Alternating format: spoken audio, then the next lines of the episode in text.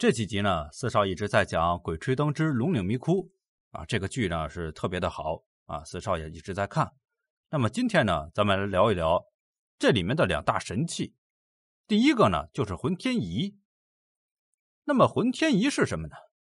浑天仪是浑仪和混象的总称。浑仪是测量天体球面坐标的一种仪器，而这浑象呢，是古代用来演示天象的仪表。浑仪的发明者是西汉的骆夏宏，东汉时期伟大的科学家张衡进行改进。中国现存最早的浑天仪制造于明朝，这个呢是陈列在南京紫金山天文台的。那么这个剧中的浑天仪呢，严格来说应该叫做浑仪。唐朝时期，李春风向唐太宗上书，建议改制浑天仪，太宗欣然就同意了。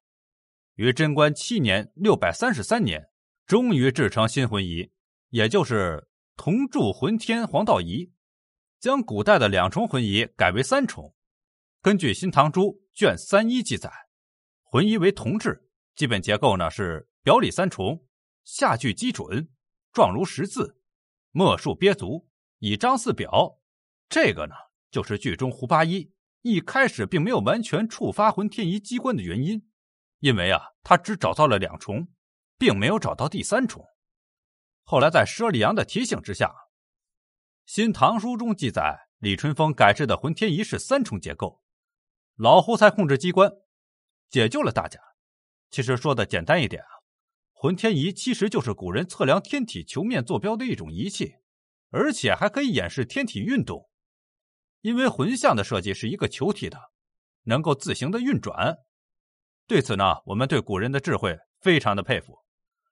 首都国际机场 T 三航站楼矗立着浑天仪的雕像，有兴趣的可以去留意一下。那么第二个神器是什么呢？是玄魂梯。玄魂梯的技术含量不如浑天仪那么高，但是也非常巧妙的设计。首先一点就很难做到，就是能够吸光的材料。佘里阳发现，他们手中的手电筒只能照到五六节台阶这就是因为吸光材料的原因。原著中描写到，这些材料是人们很早就掌握了，不过呢，被统治阶级用来满足他们自己的私欲了。其次呢，玄魂梯的设计也是暗合《周易》八卦的。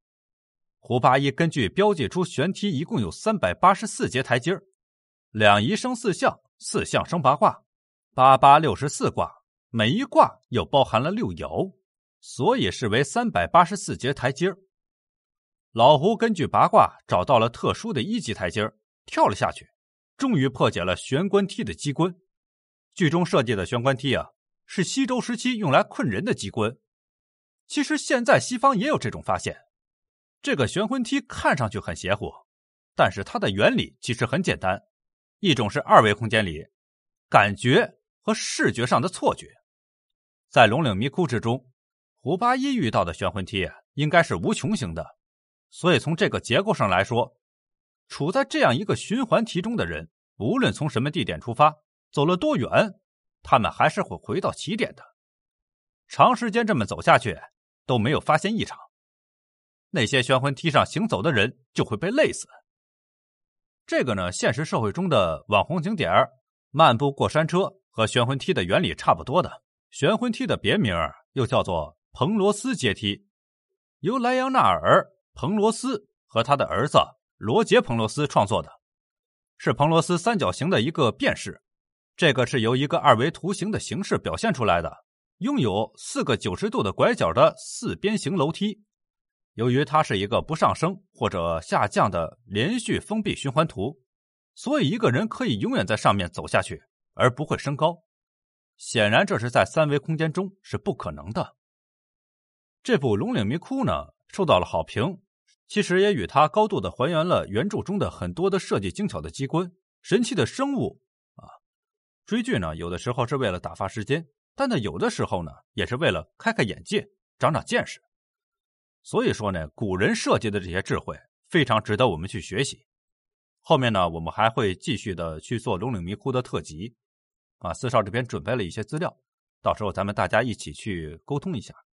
有兴趣的朋友呢，可以打开四少的主页，就是关注四少，然后打开四少的主页啊，上面在四少的简介中有四少的联系方式，可以大家在一个组建一个群里面去在里面进行交流和沟通，这样也比较方便。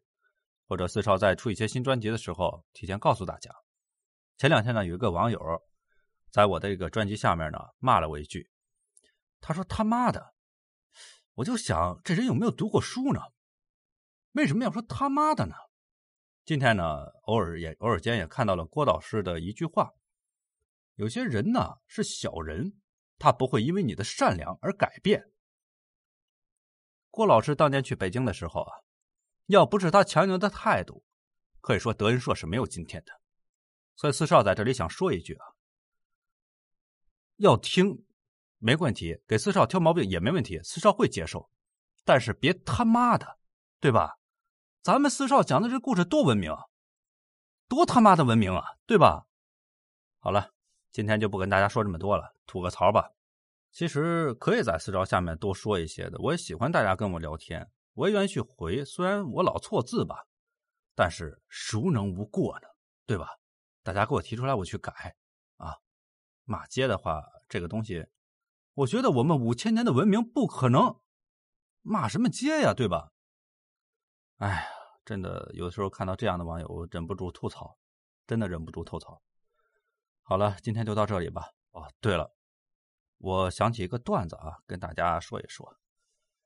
哎呀，现在其实啊，这个谈恋爱是一件很麻烦的事情。你说找一个女孩子是多难啊？有这样一个女孩，她呢，怎么说呢？不要你的房，也不要你的车，不需要你有多少的存款，不需要你陪她去逛街、看电影、买包包送给她。她只想在你安静的时候跟你好好的说会儿话，陪你聊聊天。你就凭良心说啊，就这样的一个女孩，咱洗浴两百块钱贵吗？